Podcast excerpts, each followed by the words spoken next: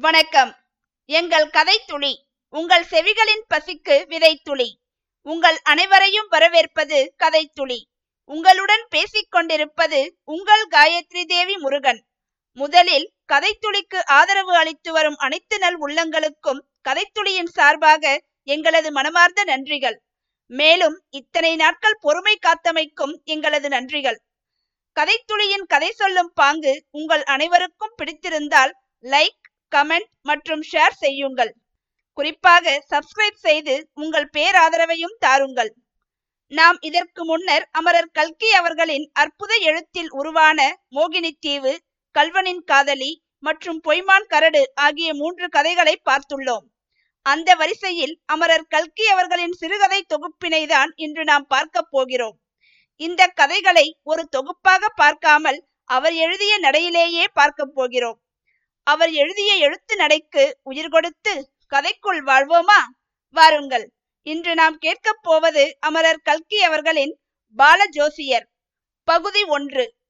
பிரசித்தி பெற்ற பாலஜோசியம் பட்டாபிராமன் பிஏயை பற்றி அநேகர் கேள்விப்பட்டிருக்கலாம். அவனுடைய ஜோசிய விளம்பரங்களையும் பத்திரிகைகளில் பார்த்திருக்கலாம். பட்டாபிராமன் நல்ல புத்திசாலி குணவான் யோகியன் சுறுசுறுப்புள்ளவன். யாருக்கும் கெடுதல் நினைக்காதவன். எல்லோரும் ஒன்றாய் இருக்க வேண்டும் என்று நினைக்கப்பட்டவன். இதெல்லாம் உனக்கு எப்படி தெரியும் என்று நீங்கள் கேட்கலாம். எனக்கு தெரிவதற்கு காரணம் இருக்கிறது. ஏனெனில் அந்த பிரசித்தி பெற்ற பாலஜோசியம் பட்டாபிராமன் என்பது அடியேன்தான். இந்த காலத்தில் சில பேர் ஜோசியர் என்று பெயர் வைத்துக்கொண்டு ஊரை ஏமாற்றி பிழைக்கிறார்களே அந்த மாதிரி மோசக்காரர் கூட்டத்தில் சேர்ந்தவன் நான் அல்ல உண்மையாகவே ஜோதிட சாஸ்திரத்தில் அறிவை செலுத்தி வெகுவாக ஆராய்ச்சி செய்தேன். அந்த சாஸ்திரத்தில் உண்மை தத்துவம் இருக்கிறது என்பதை ஐயமின்றி உணர்ந்தேன். என்னுடைய ஆராய்ச்சி அறிவை நன்கு பயன்படுத்தி ஜாதகம் முதலியவை நன்கு பார்த்துத்தான் மற்றவர்களுக்கு பலன் சொல்லி வந்தேன். ஆமாம் இதெல்லாம் ஏன் இறந்த காலத்தில் சொல்கிறாய் என்று நீங்கள் கேட்கக்கூடும். வாஸ்தவம் இறந்த காலத்தில் தான் சொல்கிறேன். ஏனெனில் ஜோசிய தொழிலை நான் விட்டு விட்டேன் என் ஜோசிய விளம்பரங்களை நீங்கள் பத்திரிகைகளில் இனிமேல் பார்க்க மாட்டீர்கள். என் சொந்த விஷயத்தில் நான் நம்பிக்கை இழந்த ஒரு சாஸ்திரத்தை மற்றவர்கள் விஷயத்தில் உபயோகப்படுத்தவும் அதன் மூலம் பணம் சம்பாதிக்கவும் எனக்கு விருப்பமில்லை. என் மனசாட்சி அதற்கு இடம் கொடுக்கவும் இல்லை. ஜோசியத்தில் நான் நம்பிக்கை இழந்தது எப்படி? அதை சொல்வதற்குத்தான் முன் வந்திருக்கிறேன். ஆனால் ஜோசியத்தில் நான் ஏன் நம்பிக்கை இழந்தேன் என்று சொல்வதற்கு முன்னால் அதில் எனக்கு நம்பிக்கை வந்தது எப்படி என்பதை சொல்ல வேண்டும். பள்ளிக்கூடத்திலும் சரி கலாசாலையிலும் சரி படிப்பில் நான் முதன்மையாகவே இருந்து வந்தேன். எல்லா பரீட்சைகளிலும் நல்ல மார்க்குகள் வாங்கி வந்தேன். பிஏ வகுப்பில் படித்தபோது எனக்கு வாழ்க்கையில் மிகப்பெரிய துக்கம் நேர்ந்தது. என் தகப்பனார் திடீரென்று காலஞ்சென்றார் அவர் தாலுகா குமாஸ்தா உத்தியோகத்தில் இருந்தவர். தமது சொற்ப சம்பளத்தில் பணம் மீத்து என்னை படிக்க வைத்து வந்தார். சிறு பிராயத்திலேயே தாயாரை இழந்த துரதிருஷ்டசாலி நான். ஆகவே தகப்பனார்தான் எனக்கு தாயாகவும் இருந்து என்னை காப்பாற்றி வந்தார். அவருடைய மரணம் என்னை கலங்கச் செய்துவிட்டது. பரீட்சைக்கு ஒரு மாதம் இருக்கும் போது அவர் இறந்தபடியால் அந்த வருடம் நான் பரீட்சைக்கு போக முடியவில்லை. அடுத்த செப்டம்பரில் பரீட்சைக்கு போனேன். அதுவரைக்கும் எல்லா பரீட்சைகளிலும் முதல் வகுப்பிலேயே தேறி வந்த நான் பிஏ பரீட்சையில் மூன்றாம் வகுப்பில் தான் தேறினேன். அதற்கு பிறகு என்ன செய்வதென்று கவலை உண்டாயிற்று.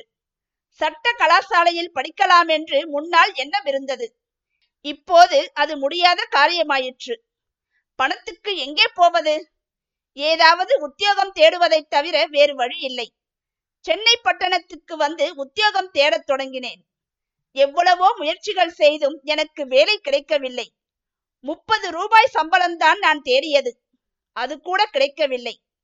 என்னை விட குறைந்த படிப்புள்ளவர்களுக்கெல்லாம் கிடைத்தது. எனக்கு மட்டும் கிடைக்கவில்லை. அவர்கள் அதிர்ஷ்டக்காரர்கள்.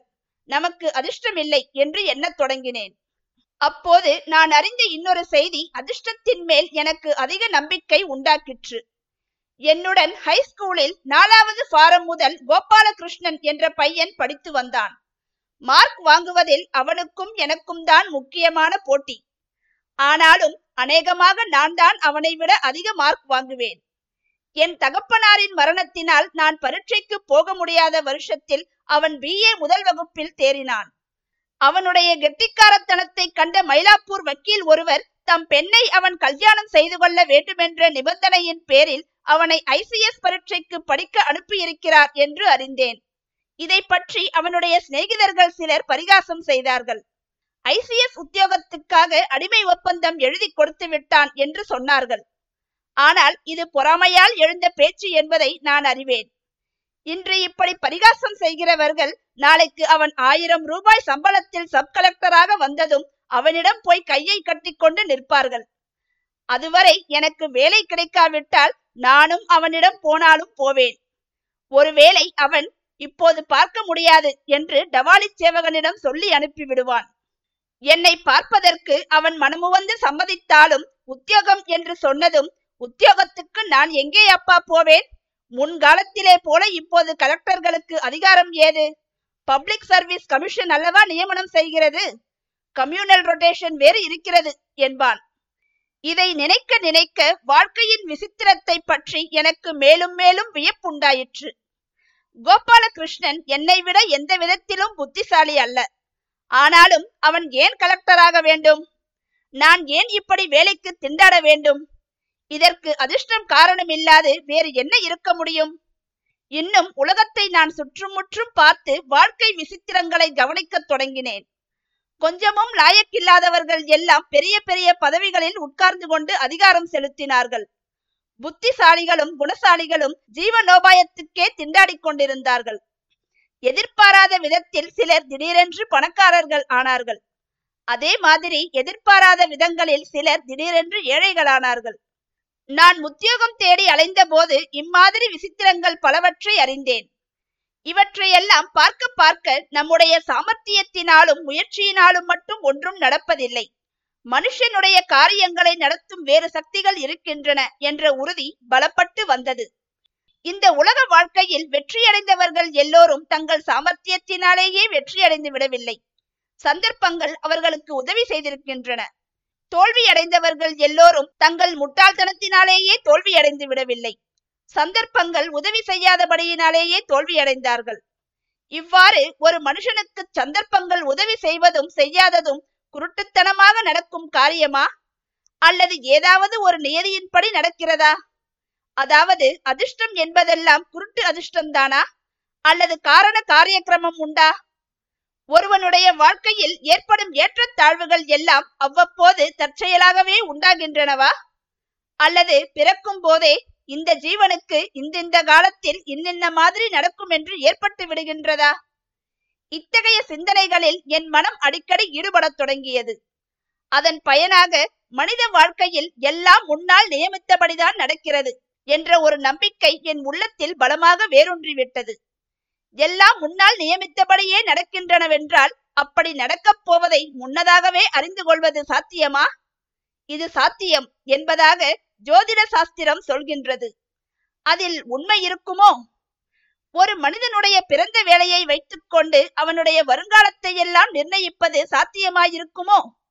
கிரக சஞ்சாரத்தை கொண்டு மனிதனுடைய வாழ்வை நிர்ணயிக்க முடியுமா?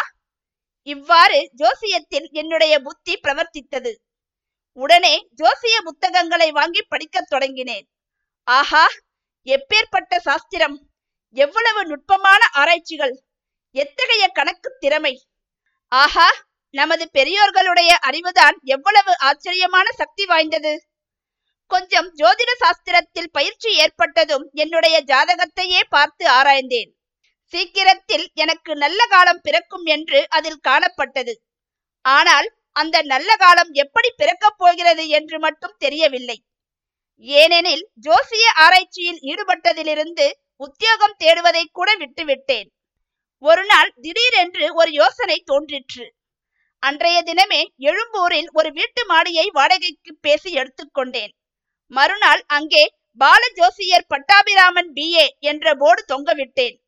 பத்திரிகைகளிலும் விளம்பரம் செய்தேன். பால ஜோசியம் விருத்த வைத்தியம் என்பதாக நமது தேசத்தில் ஒரு முதுமொழி வழங்கி வருகிறது. வைத்தியர்களுக்கு வயதாகி இருந்தால் நல்லது. ஏனெனில் வயது ஆக ஆக அவர்களுடைய அனுபவமும் அதிகமாய் இருக்கும். ஆயிரம் பேரை கொன்றவன் அரை வைத்தியன் அல்லவா? ஜோசியத்துக்கு மட்டும் பால்ய வயது சிராக்கியம் என்று ஒரு நம்பிக்கை இருந்து வந்திருக்கிறது. இது எதனால் என்று எனக்கு நன்றாய் தெரியாவிட்டாலும் அந்த நம்பிக்கையை நான் உபயோகித்துக் கொண்டேன். இவ்வாறு ஜோசியத்தின் மூலமாகவே எனக்கு நல்ல காலம் பிறந்தது. கடிதங்கள் வந்து குவியத் தொடங்கின. நேரிலும் பலர் வந்தார்கள். அவர்களுடன் பணமும் வரத் தொடங்கியது. ஐந்தாறு மாதத்துக்குள் எனக்கு ஒரு நிச்சயம் ஏற்பட்டது. அதாவது இந்த உலகத்தில் உள்ள மக்களை எல்லாம் இரண்டு பிரிவாக பிரித்து விடலாம் என்று தோன்றிற்று. ஒரு பிரிவினர் ஜோசியத்தில் நம்பிக்கை கொண்டவர்கள். இன்னொரு பிரிவினர் ஜோசியத்தில் நம்பிக்கை இல்லாதவர்கள். நம்பிக்கை கொண்டவர்கள் அந்த நம்பிக்கை காரணமாக ஜோசியம் பார்த்தார்கள். நம்பிக்கை இல்லாதவர்கள் அதையும் பரீட்சித்து பார்த்து விடலாமே என்று ஜோசியம் பார்த்தார்கள். ஆகவே ஜோசியம் பார்க்காதவர்கள் யாரும் இல்லை என்று ஏற்பட்டது. அரசியல்வாதிகள் தேர்தலில் நிற்பதற்காக ஜோசியம் கேட்டார்கள். தேர்தலில் ஜெயிக்கும் ஜெயிக்காது என்று முன்னால் தெரிந்துவிட்டால் எவ்வளவு நல்லது பாருங்கள். எவ்வளவு பணம் மீதியாகும்? உத்தியோகஸ்தர்கள் ப்ரமோஷன் ஆகுமா என்று ஜோசியம் பார்த்தார்கள். வியாபாரிகள் வியாபாரத்தில் லாபம் வருமா என்று கேட்டார்கள். குதிரை பந்தயத்துக்கு போகிறவர்கள் கூட தங்களுடைய ஜாதக பலன் சரியா இருக்கிறதா பணம் கட்டலாமா என்று தெரிந்து கொள்ள விரும்பினார்கள். ஒரு பிரபல காங்கிரஸ்வாதி தமக்கு இந்த வருஷம் சிறைக்கு போக ஜாதகத்தில் இடம் இருக்கிறதா என்று பார்த்து கொண்டார். இவர் தம்முடைய ஜாதக பலனை கொண்டு தேசிய இயக்கத்தின் போக்கையே நிர்ணயிக்க முயன்றார். தம்முடைய ஜாதக பலனில் சிறைவாசம் போட்டிருந்தால் மகாத்மா சத்தியாகிரகம் ஆரம்பிப்பார் இல்லாவிட்டால் மாட்டார் என்று அவர் எண்ணினார். ஒரு பிரபல வக்கீல் தம்முடைய ஜாதக ரீதியின்படி தமக்கு ஒரு மனைவிதானா? இரண்டு பேர் உண்டா என்று தெரிந்து கொள்ள மிகவும் ஆவல் காட்டினார். இப்படி எத்தனையோ வினோதமான அனுபவங்கள் எனக்கு ஏற்பட்டன. அந்த அனுபவங்களில் என்னுடைய வாழ்க்கையையே மாற்றியமைத்து என்னை ஜோசிய தொழிலையும் விடும்படி செய்த அனுபவத்தை தான் இப்போது சொல்லப் போகிறேன். ஜோசியத்தையே தொழிலாக ஆரம்பித்து பின் அதையே விடும்படியாக ஒரு அனுபவம் ஏற்பட்டுள்ளது என்றால் அப்படி என்னதான் நிகழ்ந்தேறியிருக்கும்? என்பதையெல்லாம் நீங்கள் தெரிந்து கொள்ள வேண்டுமென்றால் இந்த கதையை தொடர்ந்து கேட்க வேண்டும். நாம் கூடிய விரைவில் பகுதி இரண்டில் சந்திக்கலாம். அதுவரை உங்களிடமிருந்து விடை பெறுவது உங்கள் காயத்ரி தேவி முருகன். நன்றி வணக்கம்.